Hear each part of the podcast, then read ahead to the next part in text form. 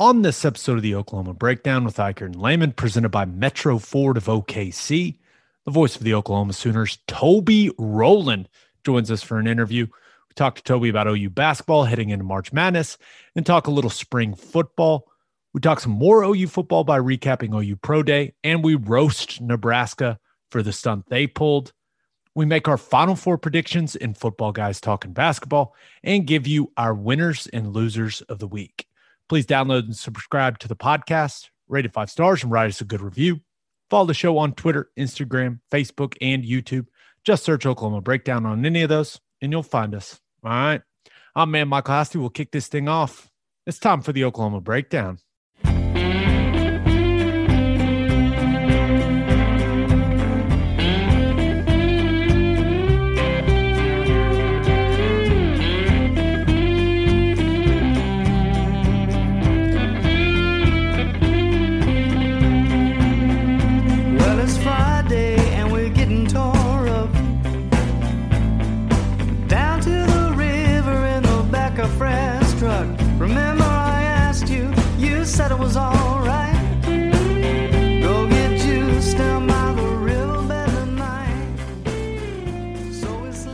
It's a beautiful Thursday, March 18th, and you're listening to the Oklahoma Breakdown with Ikard and Lehman, presented by Metro Ford of OKC. Metro Ford of OKC's inventory is the best of the best. In fact, they own more Black Widows and more 2021 F 150s than anybody else. They're the only Roush and Rocky Ridge dealer in the state. You can find a ride at Metro Ford of OKC that you can't find anywhere else in Oklahoma. Just like their selection of vehicles is unmatched, so is their customer service. The Metro Ford of OKC difference program is included with the purchase of every new and pre owned vehicle. It includes free oil changes for life, lifetime window tint, lifetime nitrogen fill for your tires, complimentary wheel locks, interior fabric protection, complimentary service loaners, a complimentary shuttle with service, and a complimentary multi point inspection. Come feel the performance when you test drive a Roush or Raptor and come see why the difference is real at Metro Ford of OKC. Visit metrofordofokc.com for more information or go to the dealership and tell them we sent you. Now, we're recording this on Wednesday night. Please do not forget to leave us a five star review on Apple Podcasts and let us know who you want us to try to get on the podcast. We've got Toby Rowland, the voice of the Sooners, Ted, our guy. It's a good one, too. 40 minutes of, I mean, we're talking OU football, OU basketball, a little women's basketball in there with Sherri Coale retiring, even some baseball. We talked baseball for the first time ever on this pod. It, has got to be the first time ever baseball has been mentioned on here. I know, and it, had we not run out of time, we could have got into publishing too. He's a best-selling author, publishing a book, amazing stuff. So you you guys will enjoy that, and we'll try to keep the volume de- levels down. We'll try not to get too excited because I assume some of you had a very fun St. Patrick's Day. So we want to be considerate of those people. Uh, hope you all had a great St. Patty's Day, but you know, sometimes it sometimes it gets a little out of hand. That's just how it happens. So before we get to T Row, let's uh, talk about some of the OU stuff. We got to play catch up a little bit with how we did things last week. We we have missed some stuff because we pre-recorded stuff, and that's that's on me. I was on vacation. That, that's on me. It's not Teddy's fault. It's my fault. I'll take the blame. So, Ted, I want to start by recapping OU Pro Day. And I watched it out in Hawaii, got up early in the morning to watch it. Did not know it was going to be three and a half hours, but got got to listen to you and Chad McKee break it all down. I watched it all, but no one really covered it the way that you covered it, having to watch every single thing. So let's just go with your biggest takeaways from OU Pro Day. Biggest takeaway from OU Pro Day was that you absolutely hung my ass out to dry. A three and a half hour broadcast with no commercial breaks. To my defense, to my defense, I told the people at Sooner Vision that I could bring equipment and that if they could give me a feed of what's going on, that I could do it. And they passed when I offered that. I was going to do it with you because I knew there's one thing, there is one thing that is a certainty on this planet, and that is that OU Pro Day coverage will last longer than they tell you it's going to last. That is the We one what, thing I know. Six or seven guys. It's like this one's going to be fast. We didn't even have a quarterback throwing, and it still lasted three and a half hours. But I'm sorry. um, no, you're fine. I'm just joking. It was fun. Chad, sorry, makes it man. easy, man. Um, my biggest takeaway is, I, I thought Creed Humphrey had a first round performance. Does that mean that he gets drafted in the first round? Well, not necessarily, but I would say in a typical year, average year, this year, who knows what needs are and who's at the end of the draft and and you know kind of the position breakdown.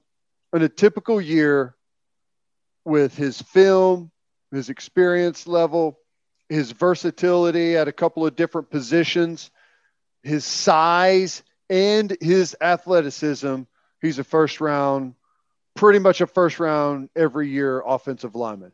Do you agree with that? Absolutely.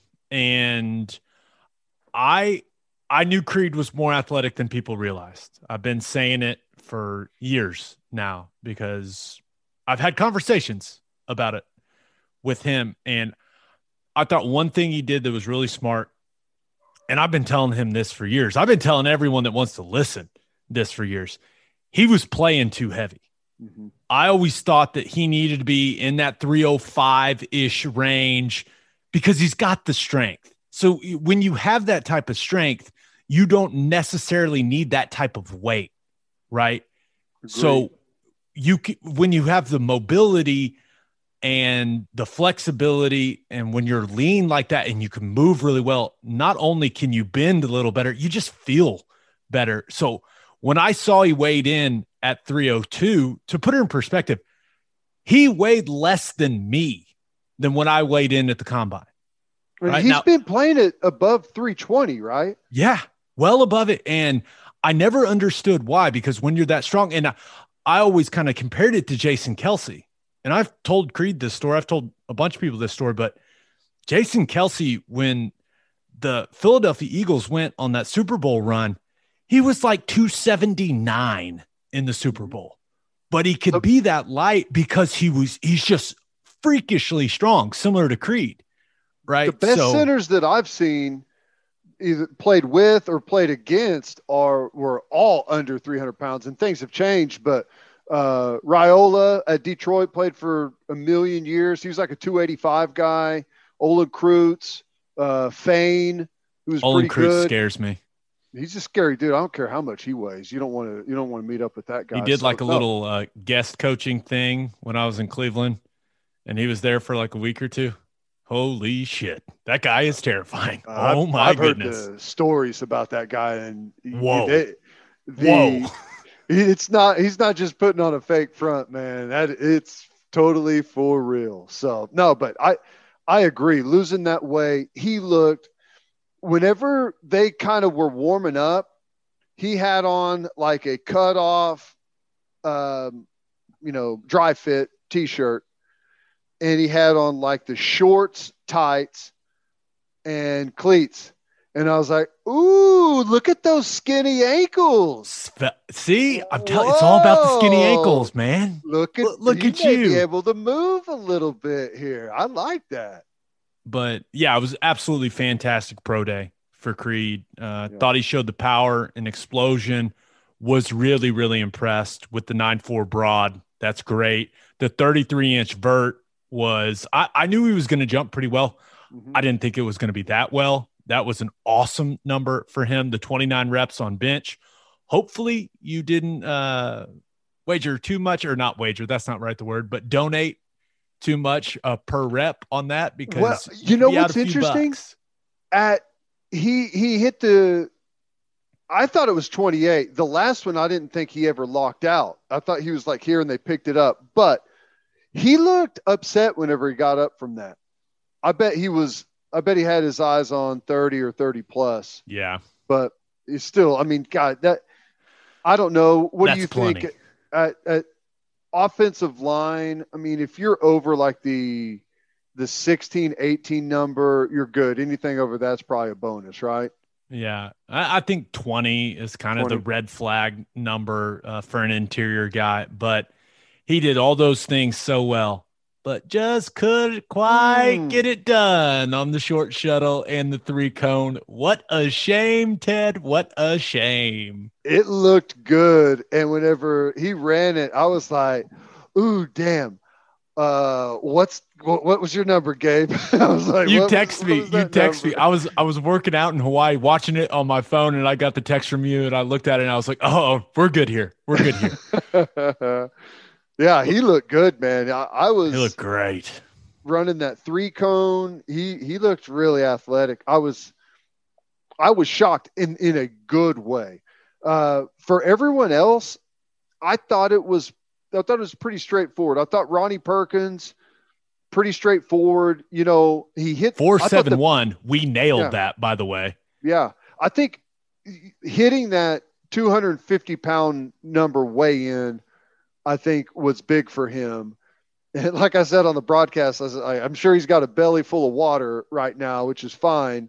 But um, to get over that 250 number and run four seven, it would have been better to run a four six. Obviously, you always wish you're in that next kind of uh, lower group, but four seven one is plenty. I, I thought everything that he hit on, he didn't test out of this world. It's going to be a film thing for him. He You know? tested. He tested about how we thought he would. Right, like nothing eye popping. I thought twenty five on bench for him. By the way, I think Pretty that's good. what you set the over under at. So Yeah. well done, sir. That's But- a pretty good number for him. He's he's got some pretty long arms, so to hit 25. Uh, but remember, you know, Creed hit 29. I don't know what the arm measurements were, but I bet Ronnie was like right there close with him. Maybe had longer arms, and he's 50 pounds lighter and was only three or four reps away. So that's a pretty good number for him. Yeah, I, I think when you look at, and a lot of times scouts are looking for the numbers to kind of match up, right, to to what they see on tape. And I, I think Ronnie Perkins, his his testing numbers match up to what you see. He's not a guy that beats a lot of people with speed and things like that. He's got good quickness, good power, that type of stuff. Uh, can can bull rush a guy if he has to. We've all seen some of those clips. So I thought that he tested about how we expected. And then Tre Brown just couldn't get into the four threes, man. And everyone was like, what's wrong with him? Really? The kid ran four four flat. That's pretty damn good. And we we knew it would be a disappointment if he didn't run four two something, but four four oh, that's I'm- blazing. I feel like that watch was not on, dude. That did not look like that. Looked faster than a four four. I mean, His legs he- were moving really fast. That's all I know. his know. technique, his his his get off. I mean, just you could tell he's a track guy. It was technically really, really good. I'm shocked it's not faster than four four. Shocked. Yeah, 38 inch vert for Tre Brown, pretty, Pretty solid, right? So showing the explosiveness. Rhamondre Stevenson, uh, I thought he checked all the boxes. Now, I was a little surprised, maybe thought he'd hit more than 15 on the bench with the way that he looks, but maybe he's just not that strong. He just you know, the guy lost 15 pounds, right? Yeah. Or so from what he was playing at. Weighed in at 230. Yeah, but 463, that is very much in the acceptable range. I, I think a lot of people see running back and they're like, oh, they're run, they're supposed to run 4 4. You know, not everyone's Saquon Barkley. Okay. And Four four is still going. Uh, that's a rare number at all position groups. right. I mean, so I don't know how many people are going to test on pro day. Legit four fours are going to be a very small percentage of the guys tested. Yeah, and for Rhamondre to run low four six, once again, that's what his film shows, right? He's not a breakaway speed guy, and we've said it before. We'll keep saying it. Pro day does not showcase what he does best, and that is run through contact, use his vision, you know, stay balanced. That's what he's really good at. So I think a lot of NFL teams saw that number and went, okay, check. Yep, we're good. Now we can just watch the tape. He's as fast as we thought he was. I thought he looked like doing the movement drills, the 5 10 5, the three cone. He was just so like relaxed and under control. It's a lot like the way that he runs. Like you mentioned, balanced and it's hard to bring him down with just a, a big shot or or a single player trying to deliver a blow to bring him down. Usually takes a group. He was just very calm, relaxed, over his cleats at all times. There's a lot of guys that are really fast and test really good. But whenever you get them out on the football field and they're flying out to the sideline and they go to make a cut on a guy, they can't keep their cleats in. They go sliding around and it just doesn't translate. But whenever you're smooth, calm, efficient, it translates well to carrying the football. And I think that showed in his drill work. Yeah, completely agree. And then Adrian Ealy didn't think he was going to test well. He didn't test well. He's just not that athletic of a guy. He's a better football player than he is an athlete. Uh, a bench in 18 with that long of arms, it is what it is, but slow 40, slow shuttle, slow three cone. I think his performance may have some teams going back to the film and wondering if maybe he projects better at guard. I know he's six six, but there are some tall guards in the NFL. I, I just don't know, but I, I didn't think he was going to test well, and he didn't, Ted. So I, I, I mean, no surprise. Yeah, he's. Here's the thing, man. He's not the first Bedenbaugh offensive lineman that didn't test well. That is just good at keeping guys from getting to the quarterback. And at the end of the day, it doesn't really matter. I don't know if I've ever seen a, a, slower 40 than what Orlando Brown Jr. ran or worse bench press for an offensive lineman than what Orlando Brown did at the combine. But you know what? His guy never gets to the quarterback. And in the grand scheme of things, that's all that matters. So he's gone to two straight Pro Bowls. yeah. I, I think the track record with Bedenbaugh guys is there.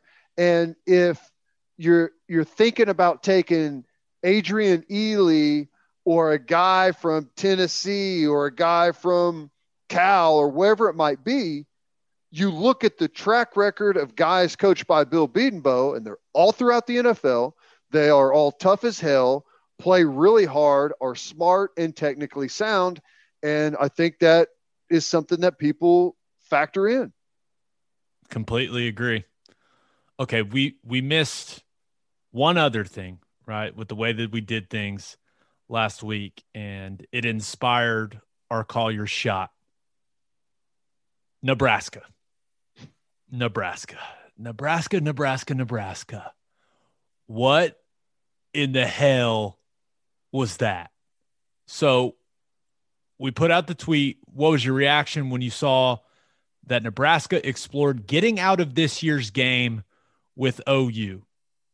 And Teddy, before I read some of the responses, I'm curious, what was your reaction when all of this started leaking out? Right, Brett McMurphy puts the tweet out there that they were exploring trying to get out of the game, and I think we all were shocked. Like we knew things were bad at Nebraska, but damn, that is a lesson in in in just about the the worst thing you could ever do for public perception.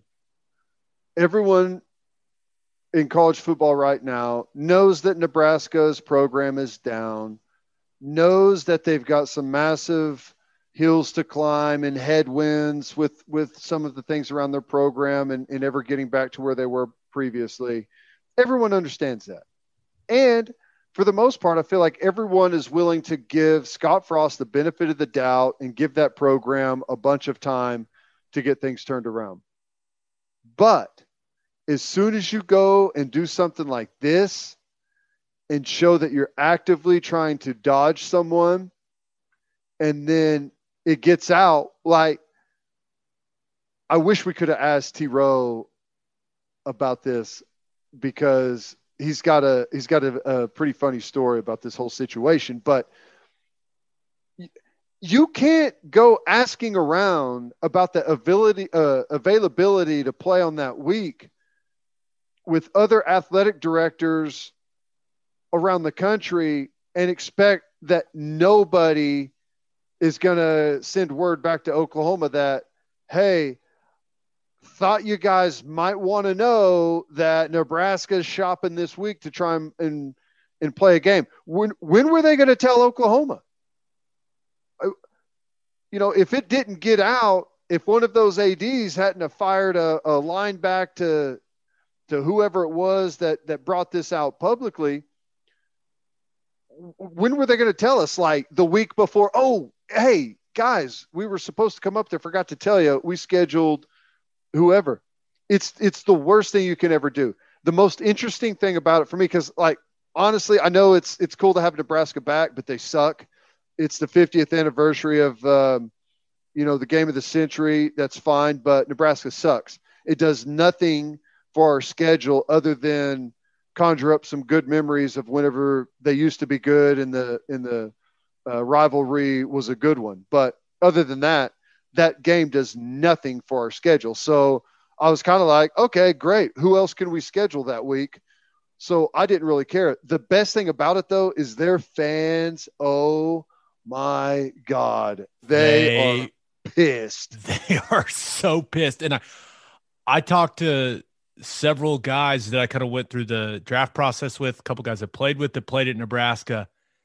They were furious, embarrassed. They're like, no, we're not going to duck OU. And I thought it it was a great example of I don't know if they just completely misdiagnosed the situation, like what their fans would want, but their fans want to watch them play OU. And I know that, you know, Bill Moos came out and said it, it was about the economic impact of COVID, like and all that stuff. And every college town has gone through that stuff. And I know Nebraska, they had no fans, they only had three home games. Like, I get it. But to try to duck OU and take away the one game that your fans are the most excited about, what on earth were they thinking? Like, well, it makes. I'll, I'll tell you right now. Scott Frost had to know. Like you don't do that without talking oh, to your oh, football coach. Scott Frost absolutely knew, and I'll just tell you right now that that press release was a lie. It's a blatant lie. I'll just I'm just telling you right now it's a lie. Okay? And here's the other thing. And I can verify it's a lie number 1, number 2, some just a little bit of common sense will verify it too. You don't trade the Oklahoma game next year for who were they trying to play? A, the MAC team or something. I don't know. You don't trade Oklahoma next year for if you're talking about money. You don't trade Oklahoma next year for a MAC school this year because I Hell promise. No. If you back out on Oklahoma and not come down here, Oklahoma damn sure ain't going up to play you in Lincoln. There is no chance. So that statement that was the part I just couldn't understand. I was like, wait, that but that would take away the game in Lincoln next year. Like this makes no sense. Like Mm-mm. as I was reading, I was like, what is this guy talking about? It's I mean, it's cover your ass is is what it was, but it's a lie and it took them like 8 hours to come up with the statement and the statement they came up with was a lie. So amazing. So remember when the Big Ten, and I will give Nebraska a little credit, right? They played a huge role in getting the Big Ten to play football last season. They mm-hmm. did. They did. Scott Frost was very outspoken. Remember when he said that? I, I believe it was was it Kazakhstan, uh, Uzbekistan? Where did he say they'd go play? He was like, "We'll play anywhere. Like we'll go play in Uzbekistan." Well, apparently they'll go play anywhere except for Norman, Oklahoma. They won't play Normanistan. They're not coming here to play. Amazing. And here's the thing, man. I bet there was a ton of Nebraska fans that were going to make their way down to this game just to, you know, people that haven't been down here in a long time, just to come see the game. Been a decade or however long it's been since Nebraska's played here. And the same thing for OU fans next year how do you, as a fan, go down into that environment knowing what the other fan base is going to be saying about it? It's you are exposing yourself to a massive amount of ridicule. Now, maybe Oklahoma fans won't do that, but if I'm a Nebraska fan, I'm feeling like they absolutely would. I'm not going down there, get laughed at the entire time we're there. No way I'm doing that. Yeah. Ugh. Okay. A uh, couple of the responses we got from our listeners on Twitter at BS Carter said his reaction was, I know what they did to us in the 90s when we were down. I was there in the stadium for several of them. No backing out, skurs. Come take the whooping you are owed. Oh, I love it. I thought, you know, just there's no way this would ever happen, but I think it would be the the greatest troll in the history of college football. If Lincoln would win the toss, receive the football, and take a safety on the first play of the game to spot them two points. I think that would be the funniest thing ever. Straight disrespectful. My goodness, Teddy, you're just, a we'll, savage. We'll just spot you a little bit of. I think. It, I mean, you need some I, help, I guys. Here you go. I don't know, man. I'm. I. I. It is. It's not like they have horrible players either. No. Like they haven't recruited extremely well, but like they've got some good athletes. Like they're not a terrible team. They're not. If you awful. go, if you go star for star recruiting wise, I bet they are a more highly recruited team than Iowa State is. Oh, I and Iowa State plays agree. damn good football. Yeah. Uh, one other one we got was from at Cowboy Guitar Guy, who said, "I was shocked that they thought even they thought even ever left the conference room. That doesn't make sense. Let's see what he's trying to say here. I was shocked that they let that leave the conference room. I don't know. I guess he's he, saying that whenever they sat down and talked about it, mulling over the idea about, hey, let's ditch the Oklahoma game, that okay, that I get it. ever left the conference room. I'm just an idiot and I can't read words. I was shocked that the thought even ever left the conference room. That's what he said. That makes perfect sense at Cowboy Guitar Guy. I'm just a moron. I apologize. Uh, he says, he also adds, how could they be so dense as to expect they could sail that ship without overwhelming outrage from their own fan base? I refuse to believe donors would be happy with that idea either. If you're if you're agree. honestly doing it, if you're honestly thinking about it, and and you feel like, oh my God, we just can't survive this year without an extra home game. You call Joe C is the first person you call and say, here's the dilemma we have. Here's the financial issues that that we're facing. What are our what are our options? And Joe C may say, none. You're coming down here to play a football game. But that's that's the first place you go before you start searching around to try and find a way to ditch out of the game. It's just embarrassing. Or how about this? You just add another game. If it's that bad, just play a game week zero. There you go. Problem solved. There's your extra home game. Or how about this? Prepare your football team and go win the game and see how much money that makes you if you go beat a top five football team on the road and can catapult your season. That's how you make money, not playing MAC teams. Let's Joke. not be ridiculous. Okay, let's get to our interview with Toby Rowland. But first, First Fidelity Bank is a full service financial institution based in Oklahoma, tailored solutions for all your personal and business needs. Checking accounts, saving accounts, home loans, and much more. They do it all. Whether it's online banking from your computer or mobile banking from your phone, everything is stress free with FFB. Making mobile deposits, paying bills online, and moving money to different accounts could not be easier. First Fidelity Bank also provides free ATMs worldwide, making banking convenient wherever you are. They also give back to the community. First Fidelity Bank donates a total of more than $500,000 to local charities and educational foundation. Make your life easier and go bank at First Fidelity Bank. Visit ffb.com for more information. And don't forget to go buy some rock and roll tequila. Rock and roll tequila is the ultra premium tequila that hits all the right notes. It's won all kinds of awards for its superior taste and smooth finish. To find a store that has it, visit rockandrolltequila.com or check out their Instagram, Twitter, or Facebook. This stuff is fantastic. If you don't want to take our word for it, maybe you'll listen to this guy. This is Coach Bob Stoops. When you're a college football coach, it's important to have an eye for talent. The same holds true when choosing your tequila. When I tried rock and roll, I liked it so much, I decided to become a partner in this Oklahoma owned company. Crafted in the highlands of Jalisco, Mexico, the smooth taste of rock and roll's triple distilled platinum, our añejo called Cristalino, and the incredible premium quality mango tequila are awesome. Our defiantly unique guitar shaped bottles make it easy to find, and you'll love the ultra premium quality and taste. No excuses. Make rock and roll your game day tequila. Tastefully rebellious, start the party with rock and roll. It is our pleasure to be joined by the voice of the Oklahoma Sooners, a man that is so well traveled this time of year. It, it, it's just hard to keep tabs on him. He's doing basketball, he's doing baseball, he's doing everything. He's all over the place.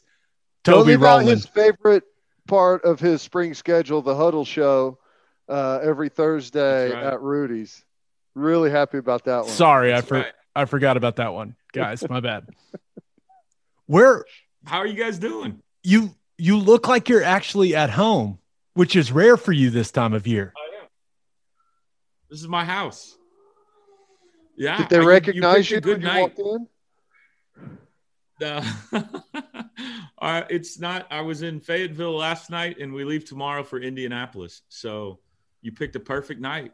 I'm excited to be on with you guys. I am a a, a staunch listener to the number one sports podcast in the state of Oklahoma. So this is a thrill for me. I'm a little starstruck right now. So I'm just gonna I, am just gonna put it out there, T Row. Teddy and I have had so many discussions about when to have you on this podcast. Like there's been it's been time after time, and Teddy's just like, ah, I don't know if it's the right time. And we're like, you know what? March Madness coming up, spring football coming up, baseball season is, you know, in the thick of it. We were like, this is the perfect time to have our man T Row on it. The stars finally aligned. I wasn't gonna, I'm not, I wasn't gonna complain about it. But how long have you been doing this podcast now?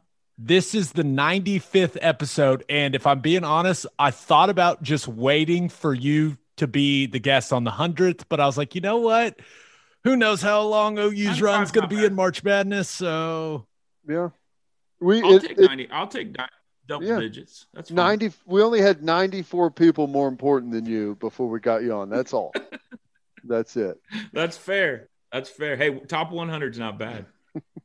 That's true. Okay, I do want to start with the trip to Indianapolis because I'm really curious as you know the voice of the basketball team what is your process going to be like getting there right? We've heard about the team getting there and having to test negative in order to practice and all those things. So what's it going to be like for you? Are you going to be in the bubble? Is there a separate bubble for the broadcasters? Like what's what's that whole deal? It's almost identical to football season uh, we are not in the bubble we have not been in the bubble all year uh, my son is in the bubble but uh, we can't be near the team. We can't stay with the team. We can't travel with the team. Um, and when we get to the arena, we're far away from the team. So, no, we're, we're driving uh, tomorrow. Kevin Henry and, and Trevor, my other son, and I are going to drive up to Indianapolis. We're staying at a different hotel. And um, now, the only kind of thing different than anything a fan would experience is we have to be in the arena like an hour and a half before tip, which we would be anyway. But there's a sanitation process that takes place to where if you're not in the arena at a certain point, they kick everybody out and you don't get back in and you can't do your pregame show and stuff. But other than that, um, it's it's basically just like a fan is. Only we got to go sit in a different place to call the game, where we're socially distanced from the fans and, and other broadcasters. But it's going to be weird in a lot of ways. I mean, that's one. Not traveling and staying with the team and getting to interview them in person and everything is is weird but the games themselves, you guys, I'm sure, have been to the NCAA tournament. Normally, there's four games in one day in one spot, and it's awesome. You know, you go at 11 o'clock in the morning, and there's back to back to back to back basketball until midnight. That's not the case. OU's playing in Lucas Oil Stadium on Saturday, and there are two courts in the football stadium. There's a north court and a south court with a big curtain down the middle. And the OU game is the only game on the north court all day. It's the only game. There's two games on the south court. There's one before OU and there's one after OU. But there's only three games all day in Lucas Oil Stadium. And they're spacing them way out. It's like five hours between games. So they they get everybody out of the arena, they disinfect the whole arena, and they bring everybody back in. So it's you know, and you only get a ticket to one game at a time instead of a session, or in the past you could get an all day pass. So from that aspect, I don't know if it's as, as fan friendly. However, because everything is in Indianapolis, if you want to, you can hop, you can arena hop. You know, you could pick out a game at 11 in the morning at Hinkle Fieldhouse, then go to a four o'clock game at uh, where the Pacers play, and you know, go to the Lucas Oil at night, which that's kind of cool. So you can uh, you can jump around and pick your favorite teams, I guess. Well, the big news today, uh, Lon Kruger came on. I don't what 2.30, 3 o'clock, and De'Vion Harmon has tested positive and isn't going to be with the team in Indianapolis. Now, it's obviously bad for the basketball team. They need all the help they can get right now. But gosh, for him personally, I mean, you've gone through a, a full year of crap just to get to this point. You know, that's you've taken all those tests and been separated from friends and family just so you have the opportunity to play in the NCAA tournament. And uh, to see that happen to him, just painful. But you know what? What is that? Was that due to the team? You know, psychologically, what does it do to them on the court against a Missouri team that most people think is pretty even matchup? Yeah, I mean, I'm just sick for De'Vion. You grow up playing this sport, and you watch March Madness and one shining moment and uh, the bracket reveal, and you dream of someday being a part of that. And last year, he's a freshman, and Oklahoma closes the season impressively, and they're going to the tournament. And then all of a sudden, everything gets canceled. So he doesn't get to do it. And this year, he's having a great year, and he's second leading scorer on this team. And he's he's there. I mean, that's the and that's even worse i think if he if he had tested positive back here and been left home that would have stunk really it would have stunk but he's there in a hotel room in indianapolis and can't participate he can't he can't get out of his room and so to be in the middle of it and not be able to do it when it's been your participate when it's been your dream your whole life it's just got to be agonizing man you can't even have you know, your family there to hug on you and tell you it's going to be You're just locked in your room by yourself watching all this. So I feel terrible for De'Vion. He's having such a great year and he's he's important. I mean, this it hurts. I mean, he has been really good the last well, all season, but especially the last month or so.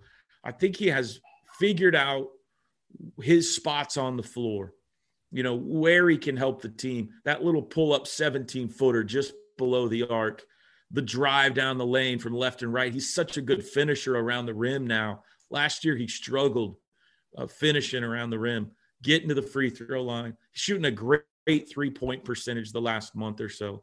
So um, he's important. His defense, I mean, he's an excellent defender. It's a big loss. I don't think it is a debilitating loss because we have seen this team go through this already this year with their best players and be okay. You know, they they played okay. They played well with Brady out of the lineup. They played well and won big games without Austin Reaves in the lineup. So the fact that they've been through this before, they have a positive experience when one of their guys is out. Um, you know, I, I it's it's not good but I don't necessarily think it's a death knell for them. Uh, they've done Lon's done a really good job when they've gone through this of including these guys, and you guys have probably seen the video after they won. They've got Austin or Brady on the or Landis on the phone, and they're all jumping up and down with them, and so they're going to include De'Vion as much as possible remotely and make him feel a part of it. Um, and it it's going to hurt from an X's and O's standpoint, but Alondes Williams, I think, is the guy that's going to have to step up and be a bigger contributor. You know, he's probably going to be inserted into the lineup. He needs to score. He needs to be in double figures. He needs to be a big impact on both ends of the floor. So the goal is usually be playing your best basketball when the tournament rolls around, right? That's that's what you want. You want to be playing your best basketball when the NCAA tournament rolls around. That does not appear to be the case with the Sooners right now. And you tack the De'Vion Harmon loss on top of all of that. They they lost five out of their list last six with their only win coming against Iowa State in what was an unfortunately competitive game. T-Row, you you've watched this team all season long. In, in, your opinion, what has gone wrong for them the last couple of weeks heading into the tournament? I mean, it's a fair question. Um, I, I don't want to oversimplify it, but every game they played, well, I mean, we actually looked it up. The 17 conference games they played in the regular season, and if you throw in Alabama in the SEC challenge game, those 18 games, three would fall into the category of a, of a blowout, one way or the other. The other 15 were all tight. I mean, they were undecided at the last media timeout. One game, one point game, three point game, tied, whatever the case may be. And it, I mean, you watch this team this year, it always came to the final minute. Always, win or lose, it was a dramatic year. I mean, it was stressful because they just kept playing close games. Everybody in the Big 12 did this year. And when they were when they were going so great in January and knocking off top 10 teams right and left, OU was making the big plays in the big moments. You know, Elijah hit big shot against Alabama.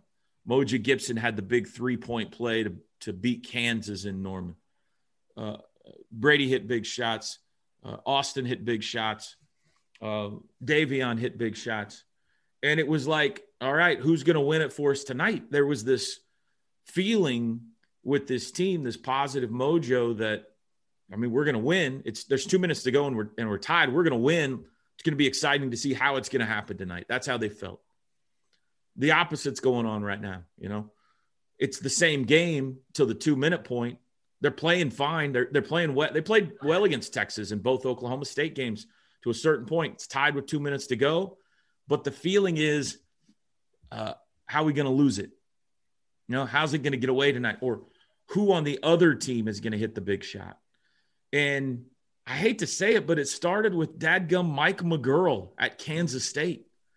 Mike OU's winning that game. Where did that come from? Why did he start night, hitting those threes? Night two for him. It was. Night, he hits a fadeaway three in the corner, falling out of bounds, and got red hot. OU's up six with two minutes to go in that game, and lost. Then they got both Oklahoma State games. Cade Cunningham, overtime of the first game, final two minutes in the other. He hits the big shots.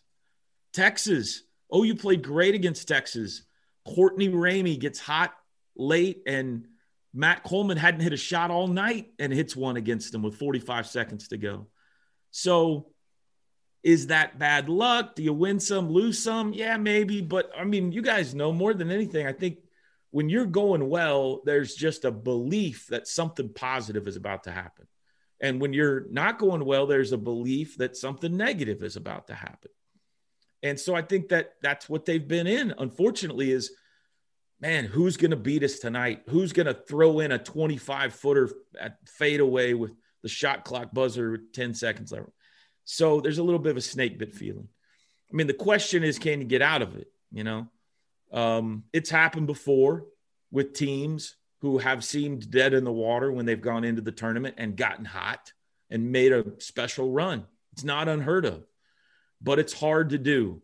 And I think what you really got to do is you got to turn it around and win one of those in the first round where you're the team that makes the shot. And then maybe that belief comes back again. The good news for them is Missouri's the exact same team, exact same team with one exception. They also, at one point this year, were mowing down teams, including Alabama. We're headed to the top 10, look like a top four seed, and the end of the season, lost six of their last eight uh, won a game, lost a game in the SEC tournament, and Missouri fans are unhappy right now. They're like, man, we've fallen apart. So they don't have any mojo coming in either. I mean, this both of these teams have stumbled into the tournament, and you know, one of them is going to have to win it. You know, somebody's going to have to hit the big shot at the big moment, and that team might find itself again. And because we know OU can play, not just play with, they can beat high caliber opponents. They've done it. In, the teams that are in this event that have very high seeds, they beat them this year. We know it's there for them if they can just find their mojo again. So I have I stumbled upon an interesting phenomenon uh, whenever I was younger. I found, and I didn't realize this until later. I had by far the best practices of my career whenever I was nursing a massive hangover. Okay. So the thing I, I, the only thing I could think of later on as to why that was the case is because you show up, you're feeling god awful, your head is pounding, you're sick to your stomach, you just you feel horrible. But no one can really no one really knows. So the whole time you're trying to hide it and you're trying to act like everything's fine and you go out to practice and even though you feel miserable, you're so focused on being locked in so nobody can can find out or figure out that there's something wrong with you that you end up having a great two and a half hour practice. I can't wait to hear where this is going. So neither can i. the reason i'm saying that is because some of the best basketball ou's played this year has been when they're missing someone right. and is is eh, i guess this is maybe me trying to find a way to look at the De'Vion Harmon thing as a positive. Is that because everyone goes into it knowing that there's this element that's gone and I've got to elevate what I do and not not anything out of the ordinary, but I've got to be so much more dialed in. I can't make any of the same mistakes. I can't turn the ball over. I can't have any selfish shots out there. We got to be efficient.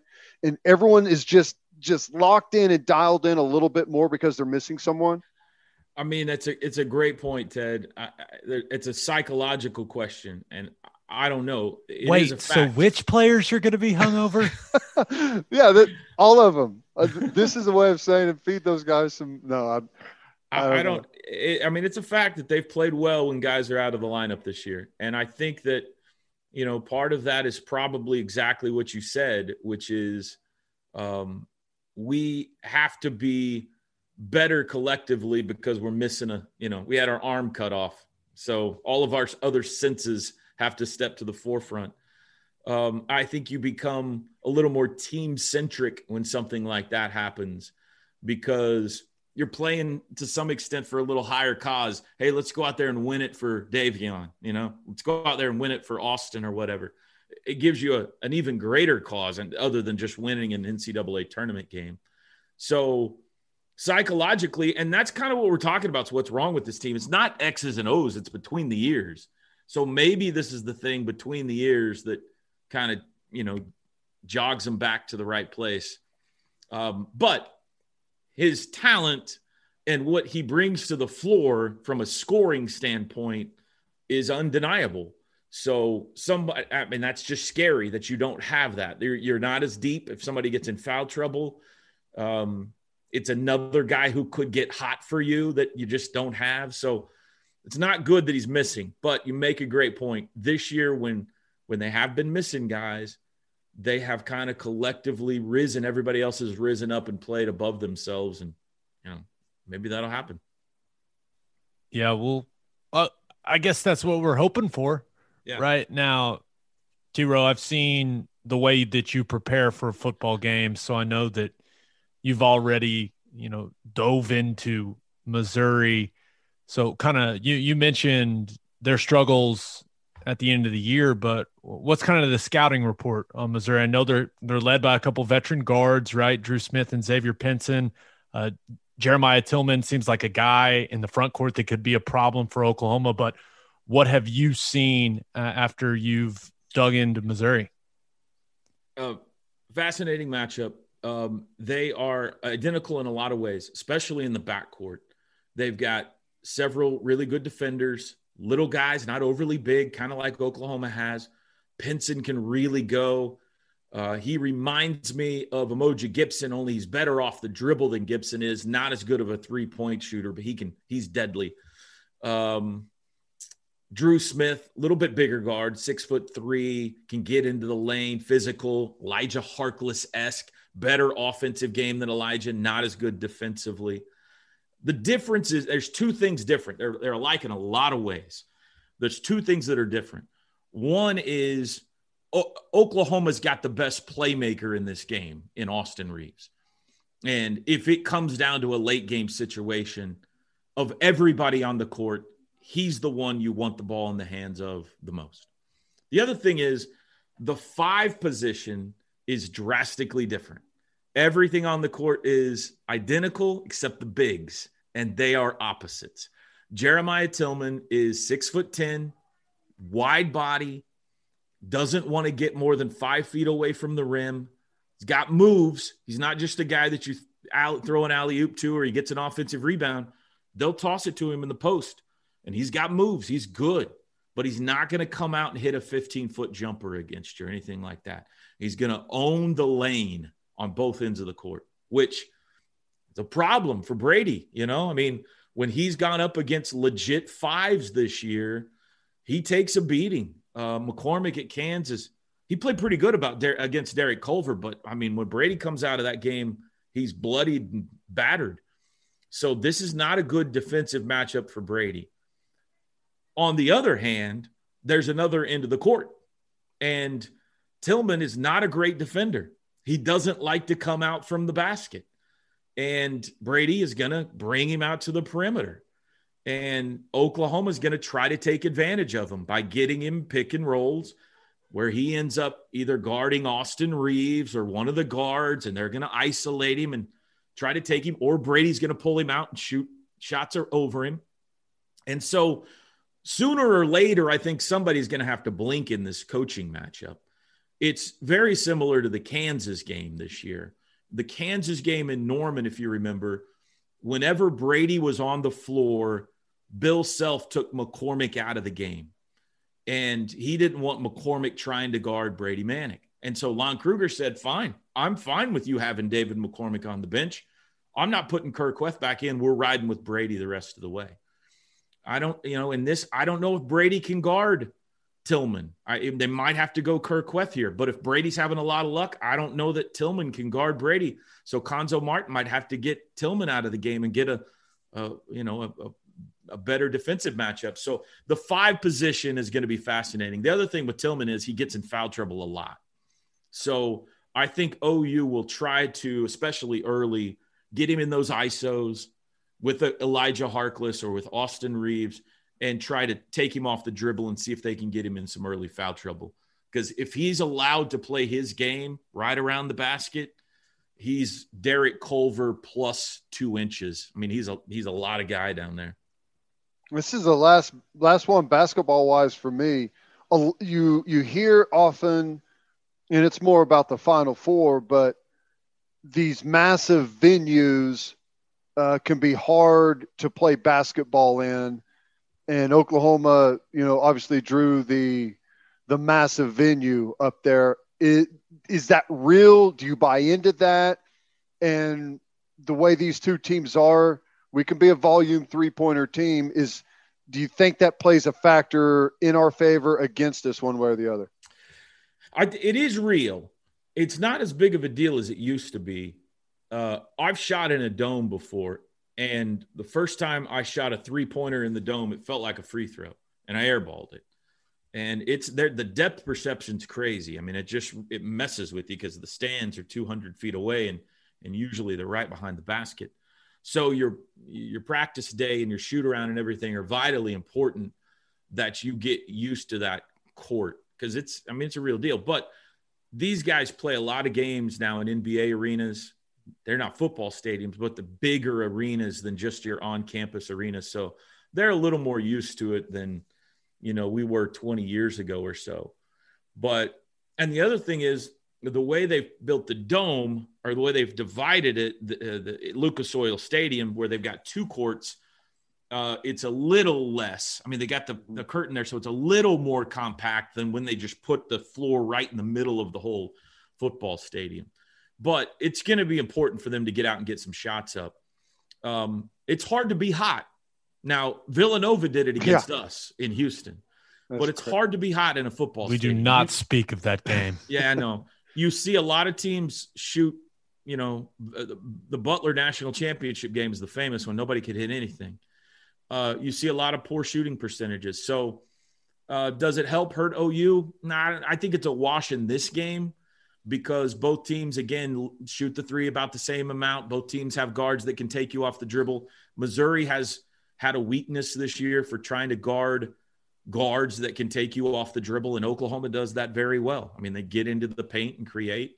So in this game, I don't know that it's favors one team or another. However, if they get put in Lucas Oil Stadium for the second game, I think that would be trouble because if they're going to beat a Gonzaga, they're going to have to have a monstrous three point shooting game.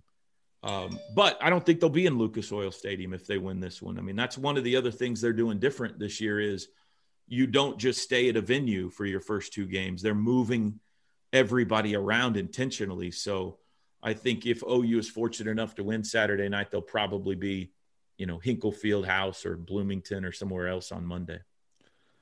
Okay, I'll let I'll let Teddy transition us to spring football, but I, I do just have a broadcasting question for you first.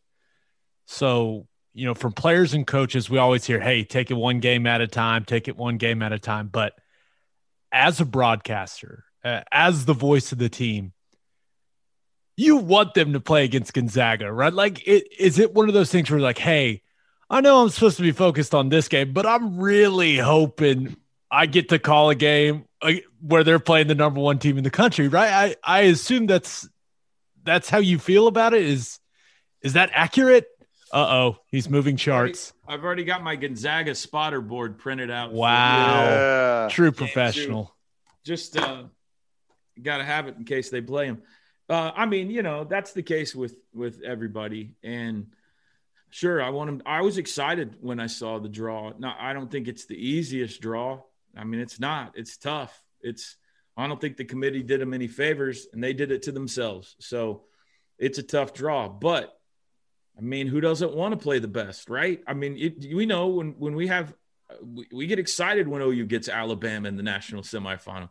Gabe, you're the one who's always like, man, if you're scared to be in it, then go do something else. We get a, a dog. At, yeah, you want a shot at the best, and it would be one thing I think if we haven't seen this team play so exceptionally this year. We've seen it. I mean, we, the way they played against Alabama and when they were just burying top 10 teams, we know they can be electric at times. So, haven't seen it in a while, but we know it's in there. And yeah, it'd be fun. This draw reminds me in a lot of ways of two years ago. It's almost identical to uh, when we were in Columbia, South Carolina. You opened an 8 9 game with a middle tier SEC team, Ole Miss, and then if you won that, you got the tourney favorite in Virginia. Well, same thing here. You got a middle tier SEC team, and if you beat them, you get the you get the tourney favorite in Gonzaga. So, uh, yeah, I want them to be in that game. That'd be fun. I don't know if they can beat them or not, but it would be fun to give it a shot. And if they do, and you get to be on the mic for history, you know, that'd be fun. That'd be cool. No, it will be cool. You can't win it if you don't play it, so you got to right. get there and, and see what happens. Now, I know with all the free time that you've got this time of the year, you're all you're already deep into position battles when it comes to Oklahoma football. Uh, so you've just been sorting through those and getting your depth chart uh, put together. But I'll tell you what's interesting about this this situation this spring is how many re- returners that we've got there's so many returning players from a year ago. Obviously, the the seniors get another year, and it's just just because of that. But it's the first time that in a long time that we've been set at quarterback with a returning starter. Usually that's what spring has been over the last however many years is we get a chance to see what our new quarterback looks like. We don't have that this year, so what are we supposed to be interested in this spring, Toby? What's what's going to be interesting in the spring game this year? Um that's a really good question. I guess the fact that we're having one. Yeah. yeah. Yes. I don't think we have a concert. I haven't heard anything about a concert. So I just think the fact that we get to play football in the spring is going to be a novelty for everyone. Um, you bring up a good point. Now, honestly, that's why that's what I rely on you guys for. Okay. Uh, I when when I am in basketball season, I'm immersed in basketball season, and when I'm in baseball season, I'm immersed in baseball season. And this spring game, when it pops up every April, everybody else gets really excited about it, and I'm all I can think about is pitching matchups and bullpen rest and all that kind of stuff. And now I got to like, I raise my head up and go, they need you over at the football stadium. I'm like, oh, boy. And then I show up at the football stadium. I'm like, Teddy, Gabe, what's going on? I don't know anything about what's going on in the spring. I haven't paid a lick of it. Well, not very little attention. So uh, the spring game is not my favorite game to call. I enjoy it because it's football, but it's hard because guys, nobody really knows how the scoring system's going to work uh, nobody really knows who's on which team till like the night before. And then they're trading teams in the middle of the game. One guy that started on the white team's on the red team. It's confusing. Uh, they they'll stop with like two minutes left and say, "Hey, we're done." Referees will pick up flags. For a guy that is uh, OCD like me, it drives me bananas. The spring game drives me bananas because there's no structure. There's not enough structure to it, you know. But from a position battle standpoint, I do like to see the new guys. If there's a quarterback battle, great. But I want to see what the new guys look like. I want to see what the Tennessee transfers look like, what the highly heralded freshmen that are here early look like in a uniform. So that's the thing I get excited about for a spring game. And I think Sooner fans are probably a lot the same way. And they don't really need a reason to be excited and come watch some football. They'll have a good time. Yeah, I'm sure uh, reaching that 25% capacity uh, won't be an issue for the spring game. Okay, I'll give you my p- two position battles to watch on offense because Teddy's the defense guy. I'm the offense guy. This is how this thing works. So I'm looking at offensive tackle, right? Everyone just assumes that Wanya Morris is going to walk in and be the starter. And I think he's probably the most talented guy of the group, but – if I know one thing about Bill Bedenbaugh, he's not going to hand that kid anything. I mean, he's going to have to earn it. We'll see. I'm interested to see what Anton Harrison's doing. Is he going to be playing a little left, a little right? Because it seems like he would be comfortable going back to the right, what he played in high school.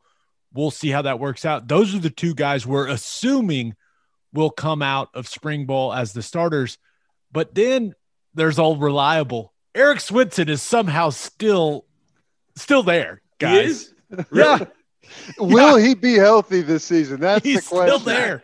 How about that? You got Wilkins. You got so. I do think that that battle is going to be a little more spirited, maybe than some people think it is going to be, because that's just how Bill does it. I mean, he's going to have those guys really trying to get each other better, and then I think maybe the most interesting position battle of all of them is running back. Kennedy Brooks is back. There, there's no doubt. But remember last year when he opted out and we were like, you know what? There's some pretty talented guys behind him. Now, could they have used Kennedy Brooks last year? Of course they could have. But you got Eric Gray coming in from Tennessee. You, you got Seth McGowan, a year older with another year of strength and conditioning. You still got Marcus Majors. Like, I I think that may be the best position battle on the entire team. I can't wait to see how that one shakes out, boys. And Seth McGowan and Marcus Major look great in the Cotton Bowl. You know, I, I think everybody was kind of lukewarm on them going into that Florida game, and both of them look great in that game. So everybody's excited about them now. I agree. That'll be fun. I, I I'm so excited defensively about the depth. It's like we went from what are we ever going to do at defensive line to how are we going to be able to play all these guys just like in an instant? And uh, that's been fun to watch. I I honestly think that you know one of the best players on the team last year on the defensive line or um, defensive front, I guess rush backer, Bonitto, I think he's going to have his hands full staying on the field. I think the guys behind him are are great, and Grinch and company they get him reps. They don't they don't just only play seniors or starters. They rotate guys through, and um, Brendan Walker is outstanding. And I'm drawing a blank on the freshman um, uh, from East Texas, Smith. Really, yes, Clayton Smith. I think he's going to be a beast. So, uh, defense and defensive line, even though it's it kind of reminds me of linebacker. We lost Kenneth Murray, who was our best player on the defense, and I'm like, I think our defense is going to be better, and I think we're going to be better at linebacker. We lost our best defensive lineman in Ronnie Perkins, and I think we're going to be better at defensive line. Who's going to be nickel? Cradell, I think, is who's going to start there. He's he's got the when I say start, I mean he's going to have the the the job to start off in spring, and we'll see if he can yeah. keep it. Who's going to be Who's going to be uh, the, the guy that takes up all the Ronnie Perkins sack numbers? Who's going to be the the leading sack total guy at the end of the year? I, someone's going to have to uh, explain to me why it's not going to be Isaiah Thomas. I mean, he really he's the guy that gets year. he gets talked about the least, but the numbers are all there. Yeah.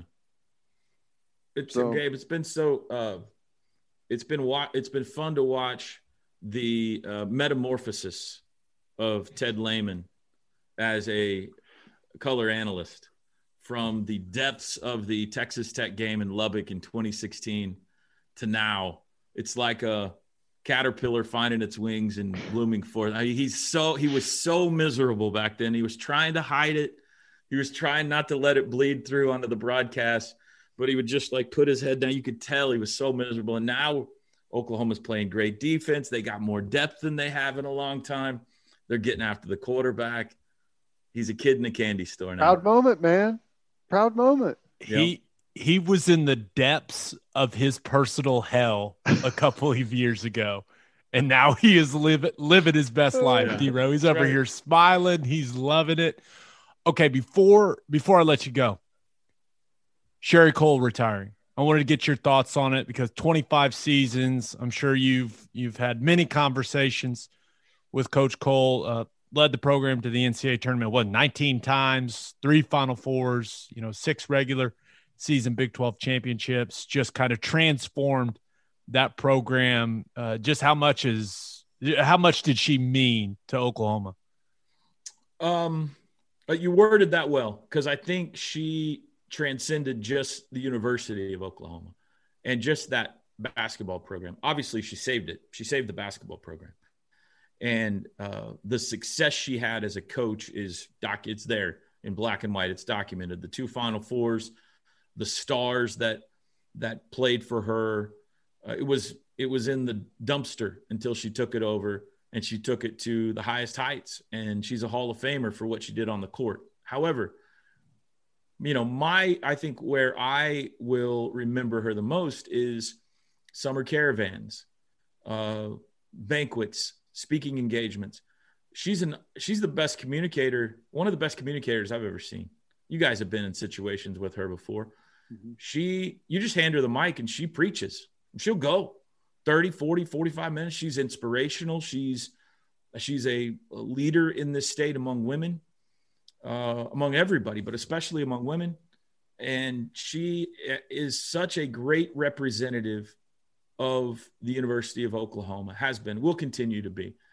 And um, a tremendous teacher, too. I, am very excited to see what she does going forward because she loves to teach. I could see her maybe just having a class on the side that she teaches at the University of Oklahoma. Maybe she just wants to retire and be with that grandbaby, but she could be a star now if she wanted to go into broadcasting. Oh my god, that's what I've been thinking. She's got to yep. get the ESPN's got to get her as quick as they can, right?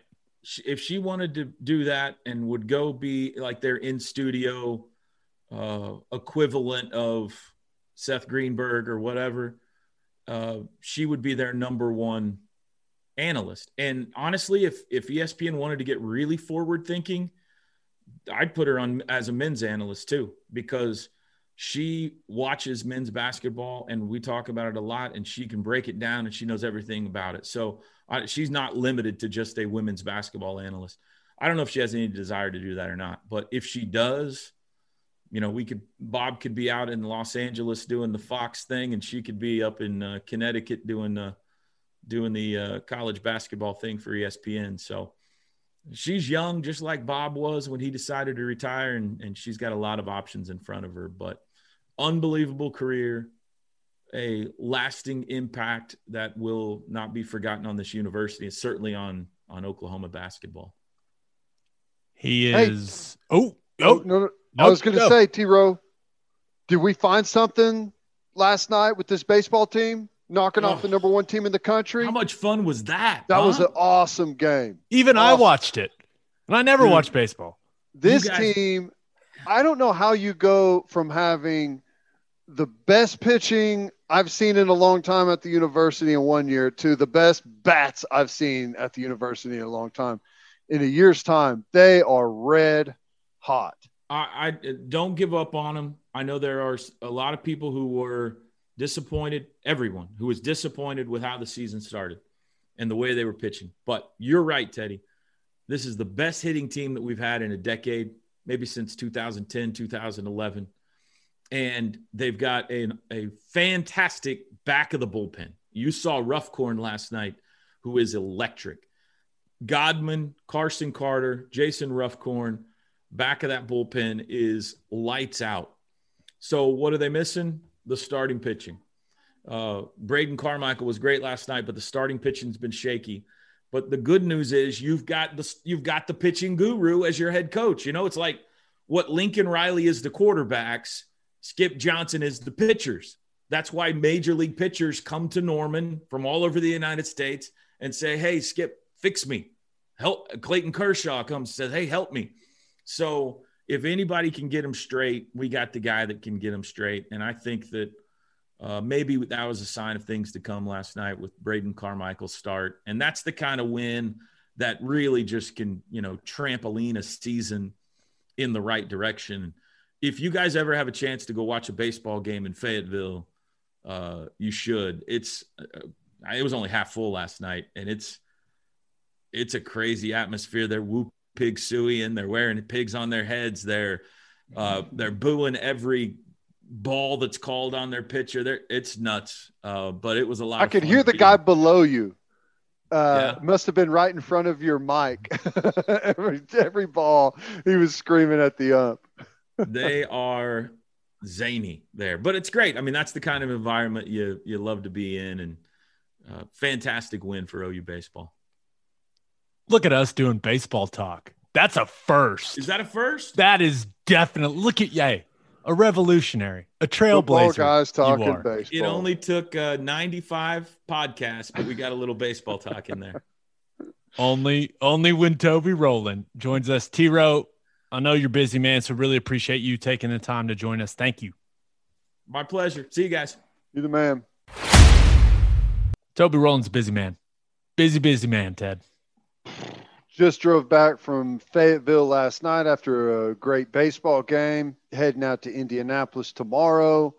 Uh, has been all over the place in between Big 12 Conference Championship, basketball. Spring is crazy for T Row, man. So the fact that he was able to find some time to jump on with us was awesome. Yeah, he's the best. Okay, let's move on to FGTB. But first, do you own a business? If you do, you need Insurica in your life. Insurica is one of the country's largest insurance brokers with 30 offices throughout Oklahoma, Texas, and the Southwest. Insurica is able to customize programs by accessing the latest information from many insurance carriers. They compare and contrast coverage offerings and pricing in order to design a cost effective, comprehensive program to meet your business's specific needs. Insurica's clients become best in class businesses by working with Insurica's team of advisors to manage risk. Purchasing insurance is only one way to protect your business. Best in class businesses win by avoiding a loss in the first place. If your business partners with Insurica, you'll save huge amounts of money and take back control of your total cost of risk. I'm an Insurica client, and you should be too. If your business wants to be best in class, connect with Insurica at insurica.com. That's I N S U R I C A.com and tell them we sent you and go spend money at Riverwind. Riverwind is Oklahoma City's up. So I said I wasn't going to be too loud on this episode. That may have got some of our people with uh, uh, that had a long St. Patty's Day. Riverwind. Riverwind is Oklahoma City's premier casino experience. There are temperature screenings at all entrances, and masks are required for all patrons and employees because your safety is Riverwind's number one priority. There are so many reasons why Riverwind is consistently voted OKC's number one casino, but it all starts with their amazing variety of gaming thrills and excitement.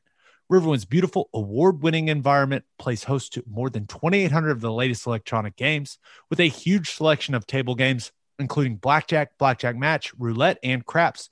No matter what your game, Riverwind has it in spades and hearts. And for March's Kitchen Cash In, all wildcard members that earn 500 points on their wildcard playing AGS machines will win a Continental Stand mixer. Nice. If you need help finding your way, just visit riverwind.com. Riverwind Casino, simply the one. Okay, FGTB, football guys talking basketball. We covered OU's NCAA tournament situation with our man T Row. Ted wanted to take a look at Oklahoma State's really quickly. They end up being a four seed, which confused a lot of people, including myself, uh, with how they finished conference play, the run they had there in the Big 12 tournament. Uh, I think they were at a disadvantage against Texas in the Big 12 tournament final because they had to play a semifinal and Texas didn't. Yeah, that's an advantage in a sport yeah. that, you know, where you use your body. So if you're more tired, disadvantage. But they get Liberty in the first round, uh, should be able to take care of that game. But I was looking at their draw and watch out for that second round matchup against Tennessee because when you dive a little deeper into Tennessee, obviously they, they played some good teams there in the SEC, but they're one of the best defensive teams in the country. Uh, Jaden Springer, Keon Johnson, uh, both really talented freshmen for the Vols that could be kind of a bad matchup for Oklahoma State because Tennessee actually does have a couple guys that have length that are physical that I think can take turns guarding Cade Cunningham. So I've got my eye on that second round matchup for the Cowboys. Yeah, I, I think it could be could be a tough one. Um, I think this time of year, in my very limited basketball knowledge, I think being hot is the most important thing. And Oklahoma State is one of, if not the hottest team in the country right now. Um, they kind of were up and down throughout the season, and they closed out strong. Took that into the conference uh, tournament game or conference tournament, and played really well. Were fantastic. Looked great against Baylor. That was a great game. And I agree. Had everything been on the level against Texas, I think they would have won that game. So I think Oklahoma State enters the tournament with an incredible amount of confidence. They're getting really good play from multiple guys. I think Oklahoma State's an Elite Eight team at least. I like it. I, I hate like, saying I, it, but I they're fun to watch. I love. I do not hide that I'm a big Mike Boynton fan. Mm-hmm. I think he's fantastic. I love the way he approaches the job. Uh, I love the things he says publicly. I love the behind the scenes stuff that they put out. And Cade Cunningham is extremely fun to watch. I think Avery Anderson is the key for them. A lot of people think Isaac Likely coming back may be the key. I think it's Avery Anderson when he has scored in the last three, four weeks of the season, they've been a very, very difficult team to beat. If he's scoring 15, 20, right? He they went to West Virginia without Cunningham, and I think he had 31 or something in, in that win on the road. So I think Avery Anderson, he he's also their stopper on defense. Now they he Boynton jumps into a lot of zone. That all that that stuff but Avery Anderson, I think, is the key. I, I really do. I know everyone's looking at Cade Cunningham. A lot of people looking at Likely, but my eyes are on Avery Anderson. I think if he plays really well, that you're right, Ted. I think they are an elite elite eight team. Yeah, I that's I've got that matchup with Houston in the elite eight, and I, I know Houston is a. I think Oklahoma out, State is a better team than Houston. I've seen Houston I, play a couple times. I like Oklahoma yeah, State better. I do too. I just I'm not sure necessarily what um like what that matchup how that matchup would play out. I, I think Oklahoma State's a better team, but sometimes you see a team like that that's really good defensively. It's kind of a grind each possession out. Oklahoma State likes to get up, run.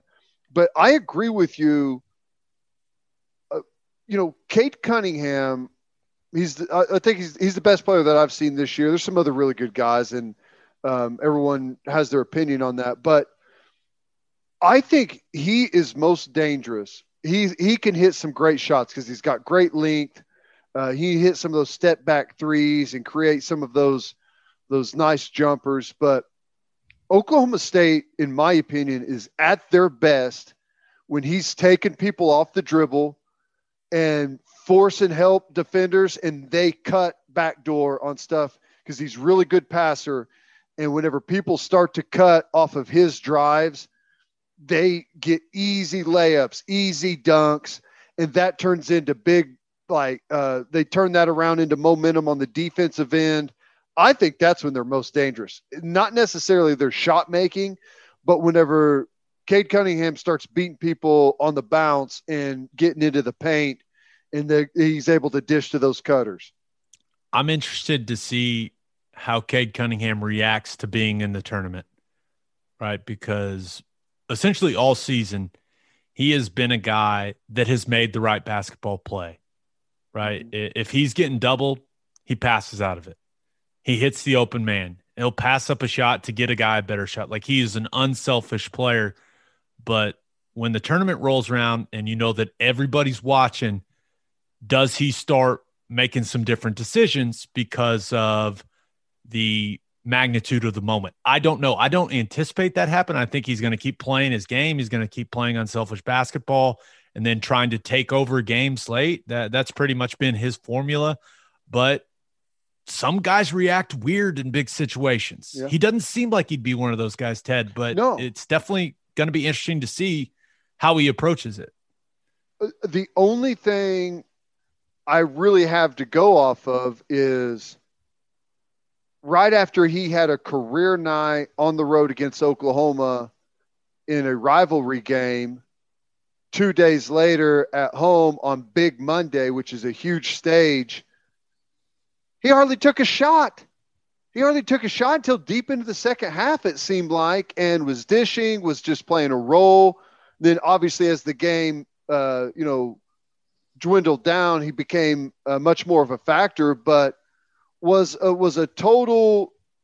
He wasn't just a bystander, but he was doing what you're talking about, making the right basketball play. So that's really the only thing I have to go off of is that the most important thing is win in advance whenever whenever those big games come, Elite Eight, Final Four, you win those, you're going to get all the accolades you deserve. You don't have to do anything extra other than just win in advance. Yeah. And speaking of accolades, Cade Cunningham became the first Oklahoma State basketball player ever to be named an AP first team All American. Yeah. It's hard to believe. Okay. We got to do it. Tournament's about to start. Final four predictions. Here we go. Who do you got? Give me your four. I'm taking uh, Gonzaga out of the West they're just too good. Um, I am doing the same.